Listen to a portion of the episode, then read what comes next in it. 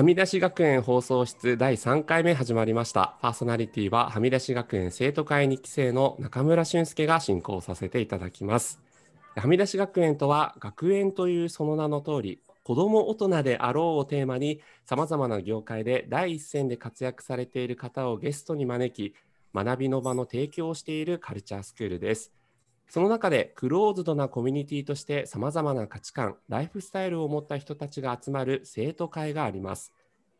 はみ出し学園生徒会は普段出会えないような人たちとの出会いから生まれる偶発的な何かをプロジェクト化して世の中に新たな価値を作っていくプラットフォームとなっています。過去2回のはみ出し学園放送室ははみ出し学園長の宮原さんがパーソナリティを務めていましたが、2期生の私中村がラジオ番組をやりたいという思いをすぐに組んでくださって今回の番組が実現しました。今回ははみ出し学園生徒会に所属されているお二人をゲストに招いてはみ出し学園を通じたプロジェクトについてご紹介いただく番組となっています。それでは早速ゲストお一人目中西さんです。よろしくお願いします。中西です。よろしくお願いします。はい、えー、Zoom で今ね、あの東京とそして大阪ですかね、中西さん。そうですね、大阪の今、吹田市にいます。吹田市で、はい、つないで収録させていただいております。はい、えー、中西さん、普段どのようなことをされているんでしょうか？そうですね、普段私の仕事はですね、豊中市役所の公務員として働いております。あ、なるほど、公務員さんということで、はい、はい、ありがとうございます。えーと、とこのはみ出し学園はなぜこう加入しようと思われたんですか？あの行政ってもう今その行政だけの仕事っていうのがなかなか難しくて民間の方とかいろんな方とつながって、はい、あの社会課題を解決していくっていうところの流れにある中で、まあ、あの自分も公務員以外の人といろんなことをあのやっていきたいしあの他の業種のことも知りたいなと思って同じ学園に入ることになりました。あなるほどもういろんな人たちとこうつながっていろいろやっていきたいなってことなんですかね。そうですね。なるほどあありがとうございます。はいそしてもう2人目のゲストということで酒井さんよろしくお願いします。よろしくお願いします。はい酒井さんは普段どのようなことをされていらっしゃるんでしょうか？私はですね今吹田に住んでるんですが、はい、フリーランスでヨガのインストラクターとして活動しています。あなるほど。あのちょっと打ち合わせでは言わなかったんですけど、僕もたまにヨガしてます。本当ですか？はい、いいですよね、本当に。はい。はい。ヨガインストラクターさんということで、あのはみ出し学園はどうしてこう入ろうと思われたんですか？と私が社会人になってからずっとフィットネス業界で働いていて。前職がスポーツクラブなんですけど、はい。まあ、コロナをきっかけに仕事が一旦全部なくなった時期がありましてなるほど、はい。はい、でその期間に、まあ、できることっていうのを考えポジティブにできることっていうのを考えたタイミングでもともとあの宮原さんのことは知っていたので宮原さんが作ったはみ出し学園で、うんまあ、全然違う業界の方とか全然違う仕事をされてる方とのつながりをきっかけにまた新しく何か始めるものがあればいいなと思って、はい、入りました。あなるほどじゃ酒井さんもやっぱりこう他のいろんな人とこうつながっていきたいっていうようなところだったんですね。はい、はい、実はあのお二人あのお住まいがお近くということなんですけれども。なんか最近こうプロジェクトをこのはみ出し学園で出会われて新しく始められているということでどのようなことをされていらっしゃるんでしょうか？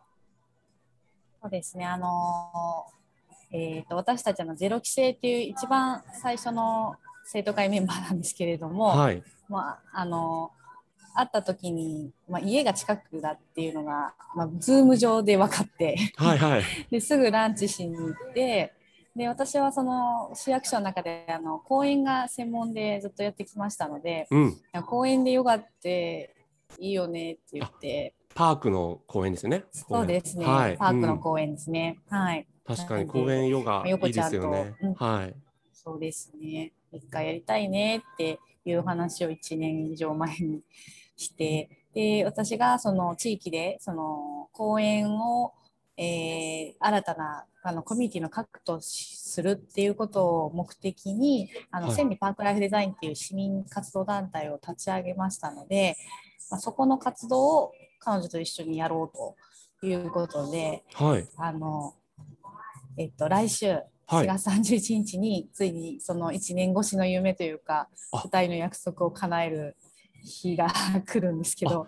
すごい。出会われてから1年越しの。そうですおねはい、らしい1年越しに千里中央公園という豊中市のあ豊中市で一番大きな公園でですね、はいあ。の横ちゃんのパークヨガをやるということになりました。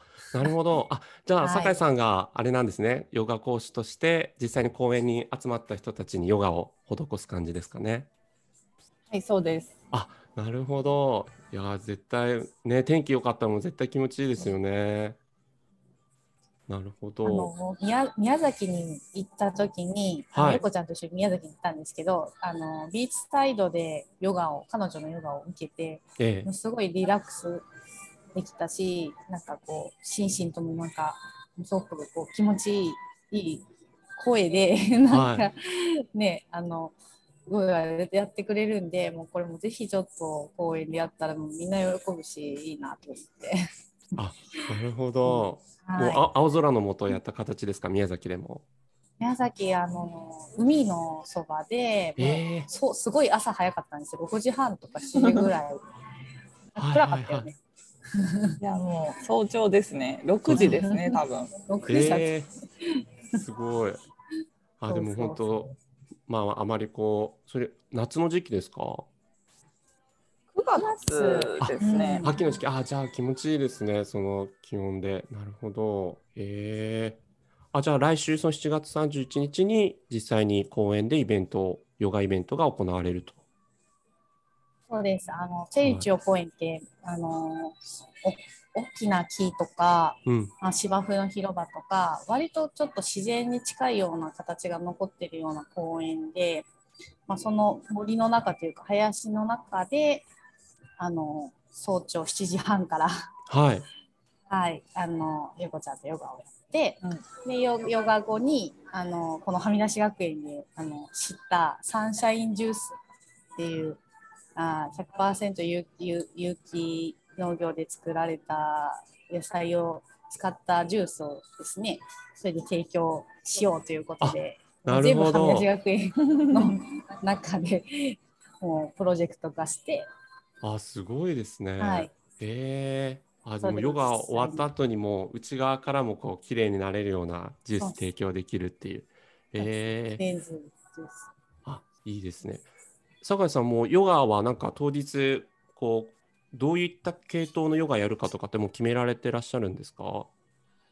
そうですね。あの特にはこれみたいな感じでは決めてないんですけど、まあ、その参加者の方の様子を見ながらっていう感じなんですけど、はい。もう本当になんだろうヨガをすることが目的というよりはその豊中とか、まあ、吹田とか北摂ってすごくあの公園が豊かなんですよね緑豊かで、その公園の中で気持ちよくこう息を吸うことのなんか心地よさとか朝早起きをして例えばまあ日曜日って結構あの遅くまで寝てたりすることって多いと思うんですけど。そうですね。はい。はい、あえてもう本当に早朝7時半って結構ねあの前日プレッシャーになる ぐらい早い時間帯かなと思うんですけどはい。あえてそれぐらいの時間を設定してで朝一で体を動かしたりとかあの公園の中でこう目でとか。風を感じるとか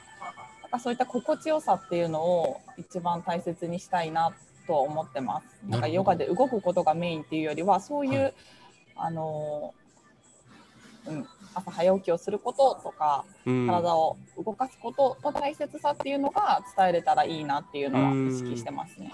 なるほど。もうそれこそ大自然の中にね、囲まれてめちゃくちゃ自然感じられる瞬間になりそうですよね。